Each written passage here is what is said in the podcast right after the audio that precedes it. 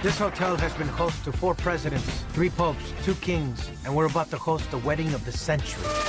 Cartoon frenemies Tom and Jerry are hardly strangers to superstardom.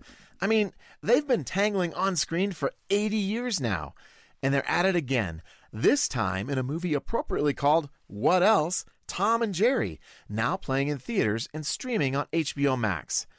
Tom and Jerry are looking for something of a fresh start. They think the Big Apple will offer that chance. Tom's looking for a piano playing gig, and Jerry just wants a cozy little hole in the wall. So far, so good. Soon, Jerry moves into New York's swanky Royal Gate Hotel. That's where a super rich Indian heiress and her American boyfriend are about to tie the knot, and mice aren't invited. So, a 20 something employee named Kayla is tasked with eliminating the local rodents. Naturally, she hires Tom the cat to get the job done. And just like that, Tom and Jerry are at it again, stirring up messes for poor Kayla to clean up. If a picture of these mouses is tweeted up to Instabook Face or TikTok, we will be ruined. No, sir, that's not gonna happen. That rodent is toast.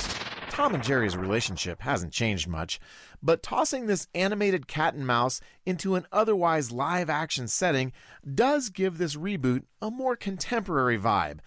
The inevitable pratfalls and hijinks feel a tad more violent. Humans misuse God's name a few times too.